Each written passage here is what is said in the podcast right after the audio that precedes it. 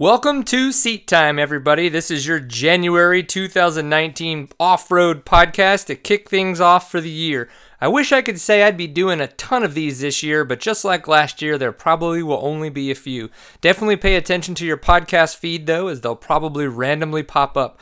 Hopefully you guys have been enjoying the MotoVan build that we've been putting out on YouTube. If you have not seen that yet, either go to our YouTube channel and look for the MotoVan build playlist, or you can go to seattime.co slash MotoVan. Remember, if you'd like to grab a t-shirt or some stickers, please go grab those from F P M G dot threadless dot com. We would really appreciate the support. Without further ado, Will Presson and Drew Kirby from American Hard Enduro. So here we are with Mister Will Presson and Drew Kirby from American Hard Enduro. If you guys don't follow them on Facebook and on Instagram, make sure you go do that. I don't know if you guys have any other social channels out there, but is that some of the best places for people to find you guys? Yes, that and YouTube.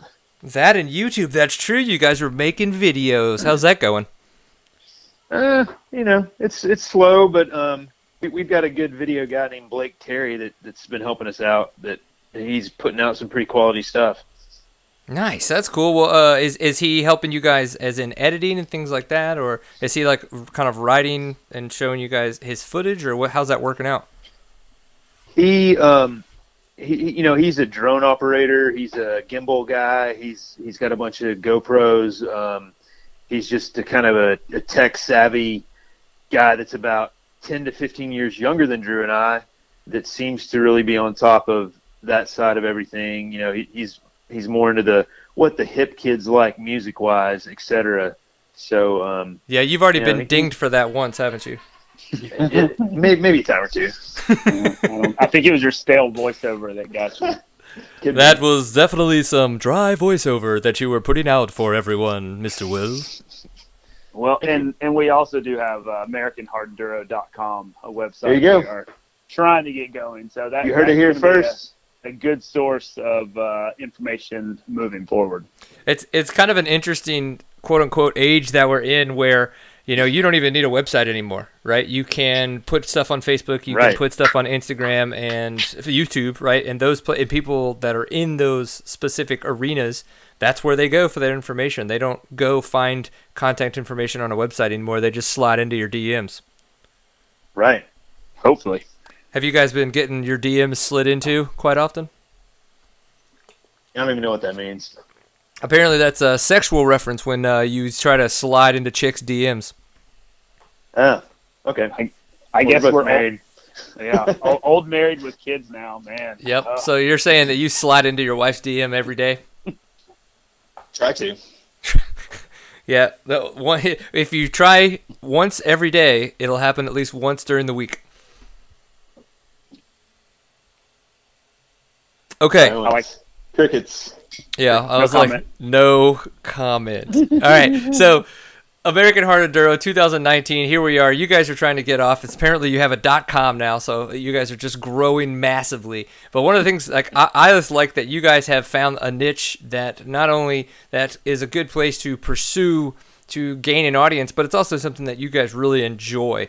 Um, so I'm, I want to talk a little bit eventually about kind of techniques and, and what you guys have really push to learn when it comes to being hard enduro, extreme enduro riders and racers uh, a little bit later on. But right now, I noticed, uh, you know, at the end of two thousand eighteen, you guys kind of started a two thousand nineteen schedule. Uh, from y'all's perspective, how many how many events are you guys seeing coming into two thousand nineteen for American Hard Enduros? And, and what do you think about the growth that's kind of been happening?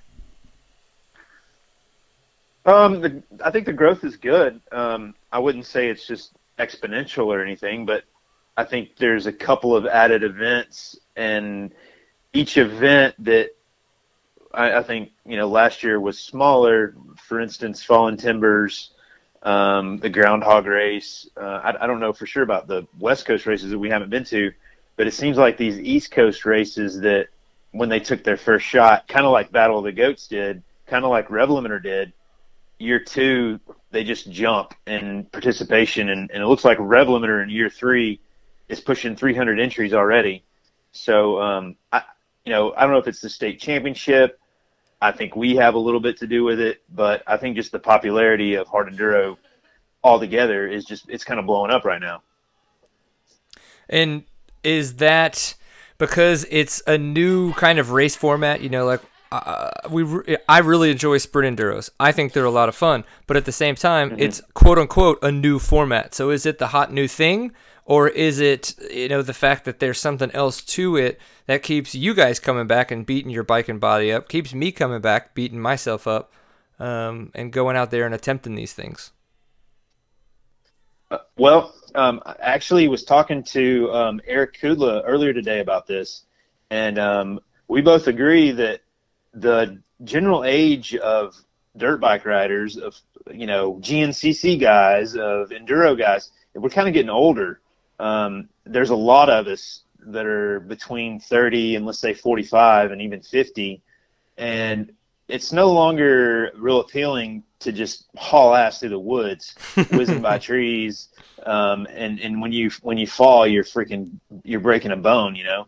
Um, and and hard enduro is appealing because you're hardly ever going more than ten miles an hour, and most of the time you're freaking going one mile an hour.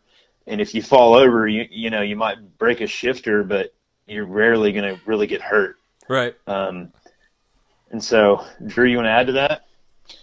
Well, and I think I kind of put it back to what Will's described in the past, all these uh, new Tough Mudders and Spartan races where people need to challenge themselves. The first time we raced the T K O in two thousand thirteen, Sunday afternoon, we were hating it. By Monday, we were trying to figure out how we could build harder trails, how we could get better, and uh, we were hooked. And so I think it's one of those things. It's the challenge of pushing yourself to uh, to finish a race like that and just to see what you you and your bike can do. Yeah. First, before I speak to the speed versus technique side of what Will was saying, uh, I do want to point out, Will, that Drew won uh, the the Vet A class or the thirty A whatever class, or did really good in the National Enduro. So he mm-hmm. may be competing with you at these uh, these hard enduros, but he's also faster than both of us in the woods. So congrats, Drew, oh, on being yeah. awesome. Well, I would like to point out that everything Drew knows, I taught him. Ah, so. Okay. Well, that's good. Except will, for the. I will, I will give. Oh, go ahead. No, go no, please, please, please, Drew. No, him and his dad did uh, do a lot in uh, bringing me along for my uh, my beginnings of a dirt bike rider. So they, we've come a, we've all come a long way. He's not as afraid to get hurt as I am. So that, there you go. He, he's he's excelling. Uh, you know, I, I admire Drew's willingness to, to hurt himself. yeah, I wish it, that I could be as cool as Drew. Yeah, pain, pain is temporary. Right? Yeah. yeah. But uh, chicks slide into your D Ms. That'll last forever, right? Mm. Oh, sometimes it can. So, what to your point though, Will? You guys were talking about, you know, I can see that because there is, I, I think to say, quote, I need to go faster. That's just like in reality. Sometimes that's just dropping the balls and turning the throttle more.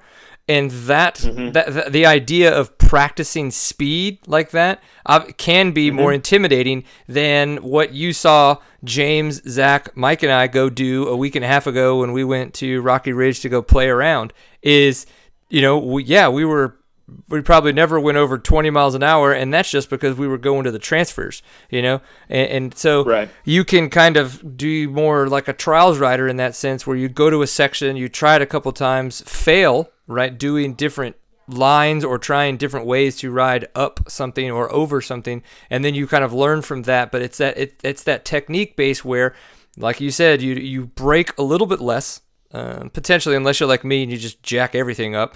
Uh, but then too, like if you do fall or anything like that, like it's a lot less of a serious hit to the ground, body, and or bike. Right. Well, and it, it also goes back to the whole caveman mentality. Um, we see a hill, we want to climb it. We see a log, we want to cross it. So there you go. You know, we're we're just, you know, whatever, one chromosome short of being a caveman, I guess. I like it. That's why we just all should eat paleo. I mean, we're obviously cavemen. Fuck it. Right. That's all we are. That's what our wives think, right? Yeah, exactly. Well, um, what events are you guys planning to be at on this calendar that we're seeing uh, that you guys posted a little bit uh, late last year? Well, coming up on February tenth, in uh, it's actually on the border of Georgia and North Carolina. It's a place called Young Harris, Georgia, which is literally it. It's one of the most beautiful little towns you'll ever go to on the eastern half of the United States. Uh, the Groundhog Extreme, it's at Rock Crusher Farm. So we'll be there, and we actually rode down there last weekend um, and got to check out a lot more of the property than we've ever seen before, because uh, I raced it last year. Drew was actually injured. Surprise. Um, Shocker. Shocker. Rev Limiter, Carnage. Oh, yeah, yeah, when you busted open your elbow all nasty. Yeah, like. Yes. So that that's February tenth. And then after that, March second and third, we'll be in Decatur, Texas for the Rev Limiter. Um, and then really, we're not hitting the, you know, well, unless something crazy happens, we're not hitting the races in Nevada or California or Idaho. Um, that's just, I mean, with two small kids, both of us have two small kids and a wife, it's just hard to do. But uh, we'll be at Tough Like Roar, uh, fourth of July, or actually July seventh and eighth in Pennsylvania. Then we'll be at Fallen Timbers in um, Ohio in July. Battle of the Goats in August, and then, of course, T K O um, August sixteenth and through the eighteenth, which I'm sure we'll talk about the new three-day T K O. Um, and hopefully we can go to Hawaii, but I don't see that happening. Yeah, well, and, that would be and, awesome. And there's right. one there's one date we're waiting on uh, as well, is at the Saddleback Extreme. They're actually voting tonight on when their date's going to be, and it's an A M A sanctioned race. We, um, we could hear any minute and possibly announce it live right here. Oh, yep. Which, which this isn't live, so I guess it doesn't matter. Recorded live. Yeah, recorded. Yeah, we recorded it live. What are you talking about? Yeah, right. Well, it sounds like. Uh, In the Rock Crusher, you guys have been out there. I know you guys posted the picture when you went to go check out there on Facebook, but what is the terrain like? I mean, and how, for someone that's kind of putting on these events, how are they thinking about laying these events out? Um, I know that talking to Mark the first time, it was kind of like, I think this will work. Maybe this will be tough enough. And, and a lot of times it isn't. Um, it's kind of insane what riders and racers like yourself can and will go over and go through as we can, as you know, we continue to get out there and push ourselves and train for these kind of things. Yeah, um, I think um, this will be the um, really the third time they've done this event. Um, I think they just did a poker run the first time. So last year when they did it, it was like an eight-mile to ten-mile course. It was very difficult and took several hours, and I think maybe fifteen people finished. Um, and then they took the top ten, and they did this crazy half-mile run to the top of the mountain, where you up a, gain up gain a power like, line, up a power line, where you gain like four thousand feet in half a mile, which was, you know, it's cool, but at the same time, we didn't come, we didn't drive that far to just race two or three hours. So this year, they're doing like a five mile lap, and I, I think they're going to let us lap it for four or five hours. Um, I think is the plan on that one. So just like all of them, they're, they're kind of making adjustments as they go, um, and, and see what works best. Well, and uh, Adam McCluskey is the guy who runs Rock Crusher Farm. He was nice enough to let us come ride uh, last Sunday. He watched the, I think it's the Gitzen Rodeo uh, that they had, I don't know, two or three months ago, and he was Germany. really impressed, yeah, in Germany, by how spectator-friendly a lot of the sections were. Mm. And so that really gave him the idea of, okay, let's shorten the course up, try to bring it closer to the main area where the spectators can hit two or three of the hot spots. More gnarly, shorter course. Yep. Have more entertainment for spectators. Right. That's awesome. And and that's one of those things that a lot of people don't think about. And in our uh, in our shoes, right, as the riders and or racers, um, but people, the, the promoters do, because if they can get more more spectators in there, and there's a there's a, a head a head fee to get in the gate, mm-hmm. the promoter's making a little bit more money if they can get, you know, three hundred racers, but then they get all the family and all the spectators along with that. That's that's a lot better. And that's one of the things I really like about the Rev Limiter, is how literally, you know, probably sixty percent of the race is right along that that Rocky Ridge at Rocky Ridge Ranch. Um, and so you can kind of like watch the start and then run down to the id, end of the ridge and catch kind of like two thirds of the lap, run back to the middle. Then you're catching the first third of the next lap, and you can kind of keep pinballing around unless you want to go really far out there to be able to watch. So that's cool. That's a, that's an interesting growth learning for them, and the way that they figured it out was by watching one on T V, um, you know, or YouTube or whatever. But that's, that's cool to hear. And I think T K O kind of nailed it with the with a hot lap and with their final. You know, it's it's basically an, a glorified natural terrain endurocross and yeah. out, outdoor endurocross. Outdoor right. endurocross where you can pack in. I don't know how many people they have, but it feels like they've got twenty thousand people packed around that course. And right, that, that just. I mean, I haven't made the finals. I want to make the finals, but that's got to feel good to be racing around there and have that many many people yelling for you. Huh.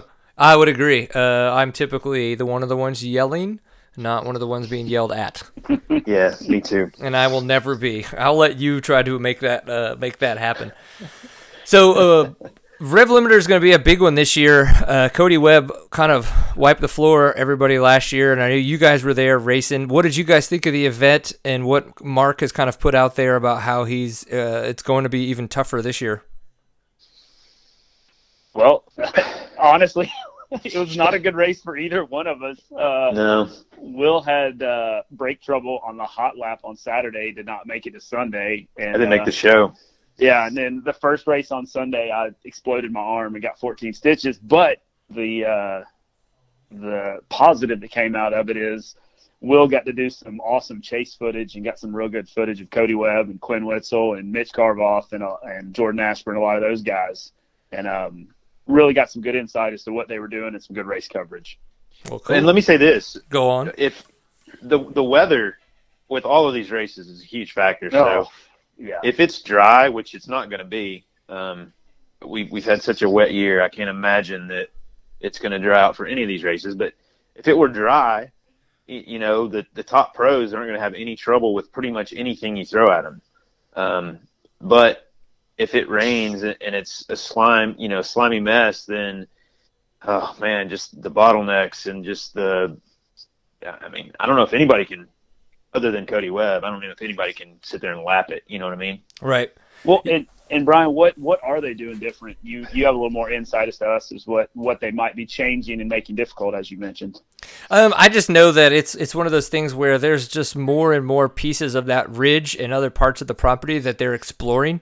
Um, and looking okay. looking to bring in there if there's if if uh, so what was the hot lap, right, that or the the kind of the qualifier that goes on on Saturday, the mm-hmm. the goal is that there should be people that don't finish, that it's oh, as, wow. it's as tough that it's, it's it's that tough now. I now again yeah sure I have a little bit more insight, but I don't have exact you know, definitions of what that looks like. So that could be, you know, maybe it's hard so that no C rider finishes or B riders, but, you know, obviously for A and the pros, it's, it, it's easier in that regard. But, you know, I, I know that if Mark wants to continually push people because people continuously keep asking for it. Um, and if people mm-hmm. want, if, if people are going to continue to say, man, look how di- how good Cody Webb did, it's too easy. But then not really think about the other riders. It's like, well, okay, we'll make it harder. And everybody else, uh, quote unquote, suffers for that. Yeah, if, if it's too hard for Cody Webb, then nobody's making a lap. Right. And then is it really that fun, you know, on the whole, if you will? Right. Well, and uh, is... I think I heard Mario Roman is confirmed. Is that correct? That is that is correct. Yeah, it was officially put up uh, last week, and then it was actually on Enduro twenty-one today that uh, nice. that he is confirmed. So that will be cool. Uh, and that, from what I understand, that's that's not uh, Clay, you know, fighting to get him here. That is, you know, the Rev Limiter reaching out and getting them and Sherco to help support that, and then Clay will be a part of that because Clay will be at the event with Sherco Demos um, and is one of the sponsors of the event. Demos. Yep, well, so uh, any, that'll be cool on Saturday. Right, right. For sure. Absolutely. Maybe we can rent rent a Sherco to uh, take out there. Yeah, I don't really know how that's going to work. Uh, it's like I'd like to I'd like to make a booking for this Sherco thirty minutes before the qualifier, if you don't mind. Uh, well, I, I had heard that uh, I got contacted by the guys that put on the Grim Possible that happened a month or so ago, and uh, they had mentioned that they thought Graham Jarvis was going to be racing. I have not heard one way or another. Have you heard anything on that, that he'd be at the Rev Limiter? It sounds like no.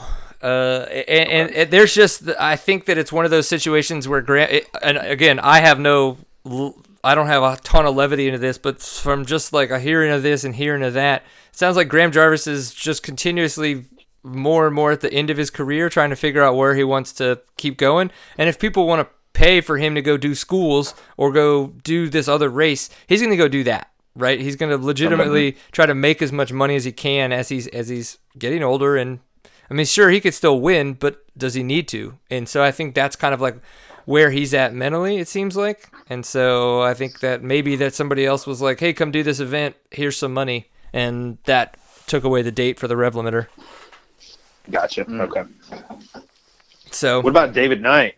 Anybody heard from him? You know, that's a great question. I, I heard rumblings that he would be back, but I have not seen any confirmation about that. And so that could have just been the local guy saying, we've been in touch, we're trying to make it happen. But, again... Because that got put on a show yet. last year. Oh, my gosh. It was awesome. Without a clutch, the way he was riding right. was insane. Yeah, he's, well, he's just out there in the woods cussing and, and yelling and that throwing was his motorcycle. Yeah. And he was as nice as could be off the track. I think we right. saw him uh, the Friday or the – I think it was the Friday night before the race, having a few adult beverages, uh, enjoying himself. So it sounds like Will. You know, it's like if Will's got his helmet on, or if Will's in a bad mood, don't go over there. Like, uh, angry man. Yes, yes. But uh, I think it'll be fun. Uh, I think one of the things that, that Will mentioned, we were talking about those T K O, so if we kind of like move forward a little bit, we know Rev Limiter is going to be fun. I don't think that there are any format changes, though, which would obviously change things up, um, except for the fact that I think the difficulty level is going to be taken up another notch, so that'll be cool to see how that plays out for the Saturday and Sunday crew. But then uh, the bigger changes that we've kind of seen is not just additional events added to what is the hard American Hard Enduro schedule, but uh, to the T K O specifically. And since this is the pinnacle, right, of these American Hard Enduros, you know, what are y'all's thoughts on the, the changes, the extra day, and the ways now that people can qualify for the event at other events? Well, first off, let, let's say that they have kind of um, taken a, an eraser to the pre-qualified list. So um, they, they narrowed it down quite a bit, which included uh, knocking me and Drew off the pre-qualified list. So we are definitely, uh, well, you know, it is what it is. Um, and I, I'm glad that they have they have a set of rules and they're actually, you know, they're following them, and everybody knows the rules now instead of just it's a guessing game as to how you get on that list. So now you know how to get on the list. You got to make top twenty-five and you get on it for the next year. If you make it to the finals, apparently you're in it forever. You're on the list forever. Or you're one of the top pros in the world in some random series, then that's the other way, which I don't fully understand that, but whatever. Okay. Right. So that that's out of the way. So now they're doing a – it sounds like they're doing a hot lap on Friday evening for the amateurs. It's going to set the starting order for the first race on Saturday, but that's excluding all the people that qualified from the state championships um, who will get a pass into the second race on Sunday. But those guys are also participating in the hot lap on Friday evening, and that will set where they start on the second race. So – that all sounds complicated. I wouldn't want to be the one to try to figure all that out. That sounds like but, a lot of math. Yeah, you're right. But well, go ahead, Will. I know what Drew's about to say. Go ahead and say it. Oh, no, go ahead. I, I don't know. I uh, the, You don't even know, and I know? Yeah, go for it. The um the thing that worries me is that they're going to dumb down that hot lap and make it too easy, and then you're just going to end up with fast air scramble guys up front anyways. And it's going to hurt the extreme riders that, right. you know, aren't so fast um, on, you know, wide open courses. But um, you, you never know. You, you can't make it so hard that there's a bunch of, you know, just guys laying around on a hot lap course and don't even make it past Friday. So well, it, it, it's a fine line. Agreed. We'll hit the nail. We'll hit the nail on the head. I actually talked to Sean Finley uh, right around Christmas, New Year's time, and him and Eric Bernard are partners putting it on. And we talked about some other things we're working on, uh, American Hard Enduro wise. And then once we got that out of the way, I said, okay, Sean, talk to me about this prologue on Friday. Here's my concern. And it was exactly what Will just said, that all the faster guys that aren't, aren't good at the technical stuff will have an advantage. And he said, that is exactly what we don't want. Right. He said, we want it to be rough enough that the guys who are deserving to be in the front will be in the front. So he kind of put, you know, my worries at ease when he said that. So cool. Well, that'll be good to see. And I do, I do understand that, because for those who have never done the Tennessee Knockout, or maybe, maybe didn't make it past the first bottleneck, um, there have been years where you, I mean, if you're not aggressive and pushing people out of the way, there are people sitting in the trail with their helmets off, uh, because the bottlenecks would get so bad. And so, but the problem with that is it's because the, the rows would go, you know, five, six at a time. And the start was pretty much by when you registered. So if you were the, had the hottest keys yep. and the shortest first name to type in, you know, you, you were on the first row. And I agree that that sucks, but so, but this is the best I could think of. This is a definitely a great way to, to thin the herd in the sense of keeping people Um, closer to the back, you know, and, and, and reducing bottlenecks at least until, you know, you're starting to get into those later laps, and or what you then you just get into lappers anyway. But by that point, you need to be, your race craft needs to be good enough that you can see a bottleneck coming up and already kind of know how to maneuver the maneuver the situation. And I think for those guys that aren't, um, you know, big hard enduro guys, and maybe they just do one race a year. We got a couple buddies. It's the only race they do a year. Um, you don't actually even have to participate in the Friday night hot lap. You can just start behind everyone that actually participated in the hot lap. And then from that point on, I, I think it's based on when you signed up. So there's that as well. Oh, that's good. So but, you, if you didn't want to, you don't have to do that Friday hot lap. Right. Oh, okay. Yeah, Sorry, go ahead, Drew. And, and, oh, you're good. One thing T K O did uh, three years ago is they, you know, the first race on Saturday used to be two laps. And so if you had a good first lap, you'd come into the tail end of, of the people, you know, finish it, working on their first lap. And that's where the bottlenecks were so bad from what from what I remember. Um, and so, you know, they made one positive change there, and hopefully this will be another positive change. Yeah. They do a good job. I, I think this will work. Um, and is there expansion? Uh, I cannot remember what they called it last year, but how they did those head head head to heads. Um, you know, the two riders, uh, uh, two at a time. Uh, what are we calling yeah. those things? Uh, are they expanding that? The pure rhythm, pure enduro. I don't know. Straight. Uh, yeah, the head-to-head kind of knockout for the final, the twenty-sixth spot of the top twenty-five. Yeah. So are they, they didn't did, actually do that last ex- year? Oh, they didn't. Oh, that's true. I missed yeah. this past year. I missed seventeen. What an eighteen. Because what an idiot. I, I, I would have been in that race, and I guess the um, the top twenty-five race was pretty difficult, and it took everybody a lot longer to finish than they anticipated. So they had to go ahead and roll right into the finals right when that top twenty-five race ended, and they just decided to kick that one to the curb. Oh, that sucks. So, well, yes. Yeah, Saturday, I was too tired they, to do it anyways. Saturday they did have they did have it after the amateur day, and I can't remember what the the it was, either to get into the Sunday race, you know, the the thirty-fifth person or how whatever they were taking. Um, yeah, and those guys did remember. a lot better than we expected. Yeah, um, yeah, because I I know there's a couple guys in that, but mm-hmm. um, but they are making some positive changes, I believe. That's cool, and um, I, I think that th- there was uh, talk of expanding that a little bit too, and that was awesome. So when I was there in two thousand seventeen, that was such a fun event to watch.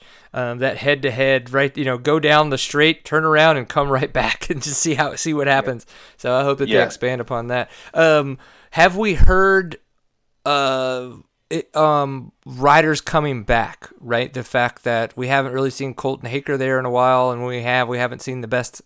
You know, results from him. Wade Young's done really well. We want Johnny Walker back. Taddy Luzuziak to come back would be cool. Um, you know, Mario Roman did great last year. But have we heard if anybody's kind of, besides Cody Webb, definitely going to be there? I don't think we'll start hearing about that until it gets closer to summer. Um, so many injuries seems like they're occurring right now with Billy Bolt, and then um, who got hurt this weekend? Gomez got it dislocated elbow, and Ugh. So, oh, is that what those that guys, was? Yeah, I saw the okay, Instagram today. It looked pretty gnarly, but he didn't break anything, so hopefully, you know, rub some dirt on it, you know. It'll be all right. Dislocate my elbow. But that means I, I don't. I don't think. We'll, I don't think we'll start hearing anything about those committed riders for a while. Um, but who knows? Okay. So, any other thoughts on some of the races, uh, the schedule, the growth that we've been seeing, uh, or Tennessee Knockout, any of that kind of stuff? Before we talk about a little bit of technique, um, or lack thereof, technique. Well, one thing, um, kind of back to what you started with, the growth and the, the more races. So I think last year there were three state championship qualifiers, maybe two. Um, this year we have seven. Oh, that's um, so big. There's a, there's, yeah, there's a few new ones. We've got Rev Limiters one, um, Enduro Fest out in Nevada, um, Last Dog Standing in California. That was one, so I missed that one. Um, there's another one, Sticks and Stones Extreme in Idaho. Mm-hmm. Um, Tough Like Roars won, and then Battle of the Goats this year is going to be a state qualifier out of North Carolina. Awesome. Is, is Fallen Timbers in Ohio? Uh, it is not on the state qualifier, the state okay. championship list. It is the A M A sanctioned Extreme Enduro, and maybe before Brian takes us to this technique talk, we need to tell him something. Oh, God. That I, that I, oh, God.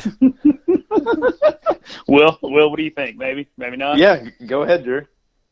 Well, so...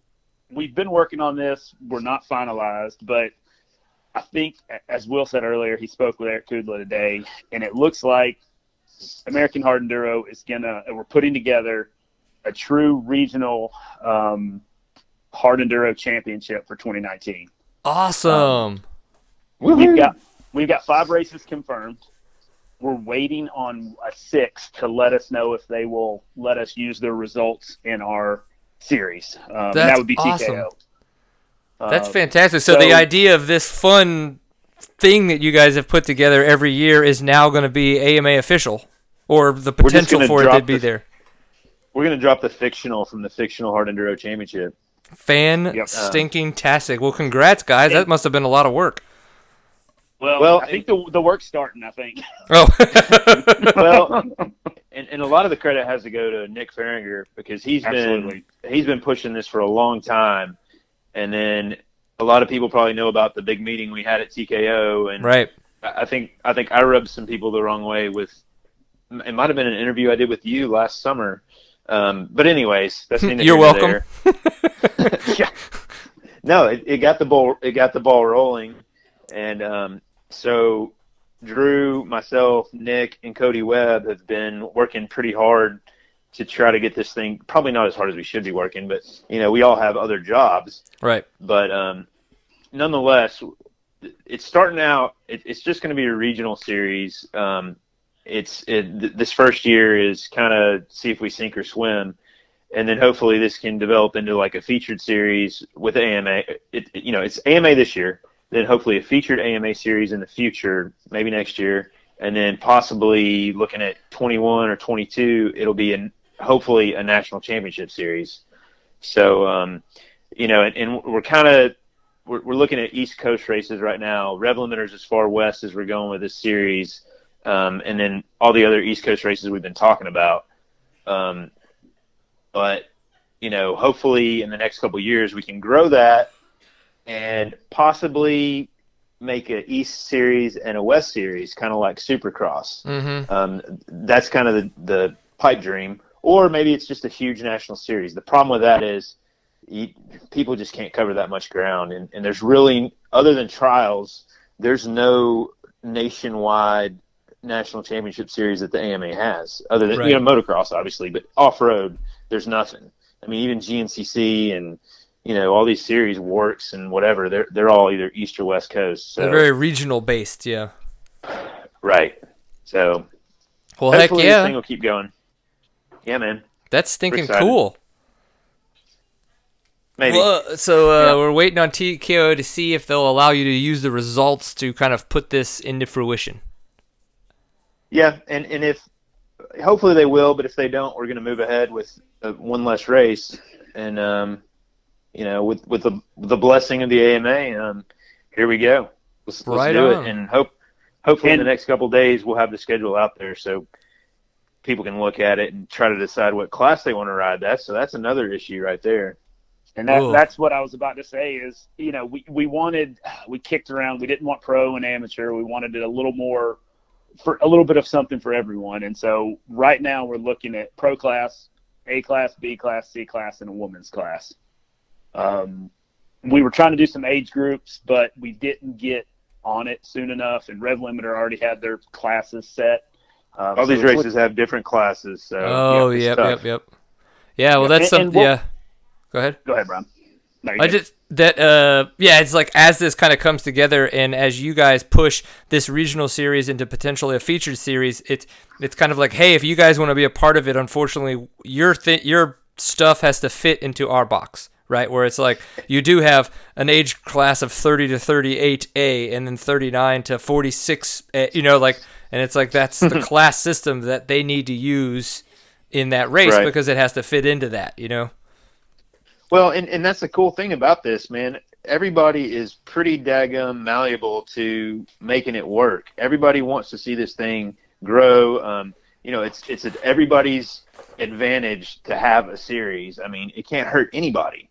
You, you know, it's just more racers. It's more interest. It's it's it's better all the way around. So hopefully, you know, once everybody sees what we're doing, uh, we can roll with it. And and one thing that Nick um, Farringer is really pushing for, which I think is great, is we need to do a split season, um, because right now everything has to happen before T K O, so you're automatically cutting out half a year.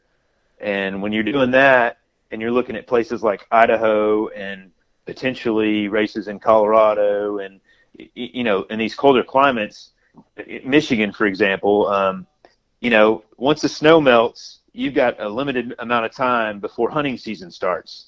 And and that, that's only a few weekends, and then and then you're up against not scheduling over another big race.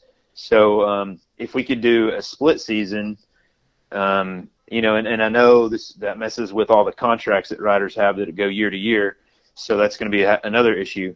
Um, but if we could do a split season, then when we have a lot more time to, to try and squeeze in, hopefully a ten, twelve race series in the future. Hmm. Yeah. I can see that why that's uh, something that you would like, like people would want, but at the same time, why it could suck because there's positives and negatives to, to kind of like doing a split season like that. Yeah, but I mean, N F L football, uh, I mean, N B A, all all these major sports leagues, they have split seasons and it doesn't seem to bother them. Why can't we do it? Right. No, I would agree. I think that, but it, it's one of those things that, you know, uh, you're. They the, the people like at Nike that sponsor the football teams, they're like, hey, football people, this is your schedule, right? This is when you fit. And so yeah. Every football schedule is like that, right? Where right. Then you've got, you know, because we they tried this in T S E C, which is, you know, just the, the local enduro series. And that was one of the first things everybody talked about is that rider contracts, you know, even though it's just local Texas right. dudes, they still have it. Um, and they had mm-hmm. to, they wound up going back.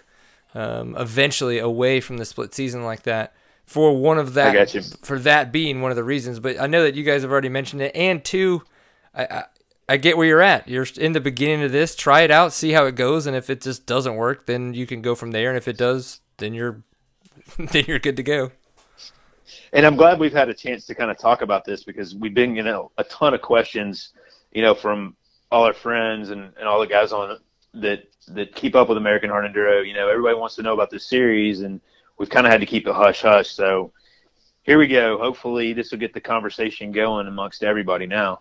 Okay, so anybody with an opinion, make sure you go to any of their social channels and D M the shit out of them with all your bad ideas. or, or any sponsors out there that would like to be a part of the series. We haven't really started reaching out. We've got a few key sponsors um, that I don't know if we want to talk about yet, but we have a few Probably not yet. on board. Um, and Brian, one of them you might really like. I'm just gonna say that and leave it there. Mm, liquid, um, liquid courage. Oh, uh, I was thinking. Uh, no, no, nothing that. Oh, it has two oh. wheels. Oh, okay. But maybe we can work on those. Oh yeah, I was like, yeah. It's either that if, if or C B D oil, right? Courage sponsor. I'm in. I don't know how we don't, don't get more beer C B D sponsors, but oh yeah, come on, we gotta get the C B D sponsors so we can get Bla- Bla- Blazarian talking about our sport, bro. That'd be yeah. key. I know, I agree. Really? Okay, so let's talk about a little bit of technique before you guys have to hit the sack and I have to start thinking about it. So okay. obviously, you, if you guys haven't seen the most recent video that I put out, it's comical. I have. Um, it's very entertaining, if nothing else.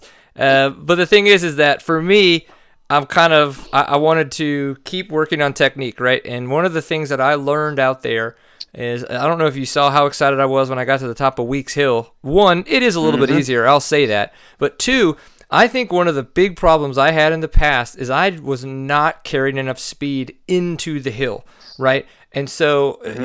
and it kind of clicked for me. It's like, well, it's still a hill climb, right? Even though there are places where you need to kind of dab a little and, and be a little bit more maneuverable on the bike to place your weight, it's still a hill climb. So one thing is I was going to talk to you guys about is how do you judge different types of hill climbs, and, and when you start to go, this is a hill climb where I'm probably going to need more speed versus, you know, using more, uh, you know, trialsy techniques, which if it's steep, you're still going to need speed. But I know that you would judge those differently on how you might attack that climb. And, and Drew and I probably approach this differently. Um, Very much so. He hits most hill climbs probably twice as fast as I do. Um, and not saying he has more success or less success, but um, and, and at Rock Crusher this weekend, we probably played on five different hill climbs for a combined three hours. So, and, and literally out of those five hill climbs, we might have had ten makes total. So it wasn't like we're having a lot of success, but lots of attempts. I love it, Drew's giggle. Yeah, but I mean. And and I was trying to every which way, and you know, hitting it slow and trying to accelerate. You know, the one of the hills, for instance, had a ninety degree turn after you run up the first one hundred feet of the hill, and you could just slam into that turn and it killed your momentum, or you could kind of run up to it slow and then power through the turn and try to build momentum. So, man, every hill is just so different. I don't, I don't even know how to answer your question, Brian. Mm. Well, and and a lot of it has to do with obstacles and traction. I mean, if it's a mud hill that's pretty smooth, you know, and you've got a good run in, you can get a lot of speed at the bottom and, and carry your momentum up the hill. But if it's one that's rocks everywhere and roots everywhere, you don't want to hit it going fast. You're going to get deflected and sent off course before you ever get going up the hill, right? Um, or get halfway up the hill. Um, So, but we, yeah. but Weeks Hill, yes, speed is your friend. You want to float those rocks, that those couple ledges up at the top. Um, and and when I, I saw your video, you looked great, but it looked dry, was it? Oh yes, it, it was. The and I will adamantly put out there that that's probably that that that that main gully right before the rocks has kind of gotten washed flatter. Um, uh-huh. So it, it's it's uh there's there's a lot less of that, you know, a left rut and a right rut, you know, like there there okay. has been in years past. So this time, if you were to kind of like be on the left side and float a little bit to the right, it wasn't that weird transition you had to make for like going from rut to rut. Like you could kind of just ride it and, and coast up. Uh, so, but yeah, I don't know. It just kind of clicked for me, and then it just it made me think about a lot of other ones. One of the uh, two towards the end, I had a lot of issues, and I, I did not clear this hill. I did clear it with them helping pull me up, but I was like, I want to try to go back and, and and hit this proper. And it was one where we were kind of you could. Uh, Who was it? This is one where James had his phone and then Zach had a helmet camera on, but it was kind of like you came from the right, you take a right hand turn, and you only had about you know eight feet, maybe. Just a little bit more than a bike length, and then you kind of had to go over over and up this slick rock, and then you got back to dirt. So that's kind of like where you wanted to get your power back on again to continue the climb, to continue to gain your momentum. And for whatever reason, when I came back around to try it a bunch of times, I could not get enough momentum in that first eight feet to clear that rock well enough without the either the back tire slipping or just you know, not having enough momentum and then kind of falling over before I could ever get back to the dirt. I did it the first time, and I have no idea what I did right. And if you watch, James and Mike clean it uh, pretty well, and Zach did not. Uh, but it, it, it's, it was just really interesting to have to kind of try to play with, okay, I've got this much run in, but that thing is slick, so I don't want to be on the throttle when I'm on that rock. So I got to remember to chop the throttle, but then I got to remember when I feel the rear tire clear the rock, then get back on it. Like, you know, and so maybe overthinking it was part of my problem too. But at the same time, like, mm-hmm. it's just crazy the the way you have to read terrain and how fast some people can do that. How much air pressure were you running? Ugh, yes.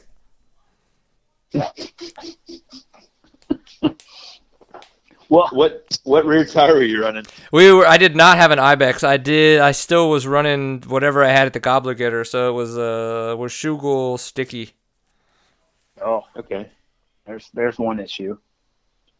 Um, yeah, that, but, that, that's better than a non-sticky. Right. Well, and and one thing, Ryan, to your point about Weeks Hill and momentum, you see a lot of guys hitting stuff too slow, and you know you don't want to hit stuff wide open, but you can tell when someone's coming into something like, oh man, they're they're not even, you know, they'll just roll into it and then get on the throttle a little bit without that big burst at the bottom to get moving. Um, is one thing I, I think I see quite a bit. Yeah. Um, but like, like Will said, it, every hill is so different. It's, you know, so hard to to say. Right. I thought it was crazy too. Like if you go like the, the, the one where I flipped the bike and it almost did a back a full backflip. Um, so that's Joe's Hill apparently, and that's right down at the at the start of T K O Creek. Um, and Zach went up that hill, uh, but you could tell if you watched the video, like he didn't really have a lot of momentum, was he was able to bog his way up. He kind of just treated it like, you know, just a traditional hill climb. But when I tried to do that, I had already gotten my weight so far back that I wasn't on the front end enough to be able to do that, and I biffed it. Then I, that's when I went back for my second time, and that's when I flipped the bike. And then I was like, you know what? F it. I'm just going to try what I tried at Weeks Hill and just come into this thing. Because I was in first gear, kind of like really revving it, and I was like, F it. I'm coming around this right-hand turn in second gear, and I'm just going to give her. And I blazed right up that thing. Um, nice. and, I, and I even took like the, the quote-unquote rougher path, but I, I guess it's just, you could say that I had enough speed. So I don't know. I could say that I had a lot of like, holy crap. Like I think, not that I've been thinking about it wrong, but I think that I have been judging my speed improperly when it comes to this kind of stuff. And that sometimes that, that, that is, speed is your friend in those situations. And it's not about what you think you see somebody like a Jarvis doing, where it looks like they're goat crawling up these things. They really are carrying more momentum than it looks like, or potentially are. Well, Any any any rough section, if you can, it doesn't even have to be a hill. It can be flat. But you watch the really good riders, and, and they've got a ton of speed, and they float that bike, and they're just they're almost hitting it like the top of whoops, you know, the little rocks and, and, and the rough stuff. So anytime you can float a bike and just keep the momentum, you know, it doesn't matter if it's a hill or not a hill. That's just a huge advantage. Right. Well, and one thing you said, Brian, just then is you were hitting it in first and really revving it. And, and one thing I've kind of noticed watching the pros is, you know how, like, when they're stopped and they're about to get going, they're in neutral, and you see them click down the first gear or click up. A lot of times they're clicking up to second. Okay. And, you know, that way they've got they've got a lot more range in that gear, you know, a little more throttle to get moving. And then if it'll pull it, you've got a lot more before you need to shift, and you're not going to rev and spin. Um, it, it's something gear choice, you know, gear selection, I guess, is another big factor in things. Yeah, no, that makes a lot of sense. Yeah, because if you're in second gear and get up on that hill, you're just going to have a little bit more torque, you know, when you're in the yeah. uh, the lower R P Ms of that gear versus, yeah, first gear, you're just pretty much always always going to have uh, have to be in the high R P Ms to get it to do anything. Well, interesting. What uh, now on y'all's side of learnings? What are have there been big epiphanies that y'all have had while kind of being out there and training and been like, man, like, okay, like I'm going to try this for more in the future to see if this is what I think it is and how it's going to make me a better American hard enduro rider? You just, you just got to get out there and, and try it. And when you get stuck, you got to put weight on the pegs, put weight on the rear, you know, the back of the seat. You got to freaking try to seat bounce it, you know, just, there's a million different ways to get the bike to move a foot when you're stuck. Um, you know, eventually you may have to get off and push, but I mean, you just have to experiment and, and really weighting one peg or the other or both, you know, is huge, especially, you know, in a technical hill climb where you're, you're kind of doing switchbacks and, and what we've been talking about. Um, what, what were you going to say, Drew?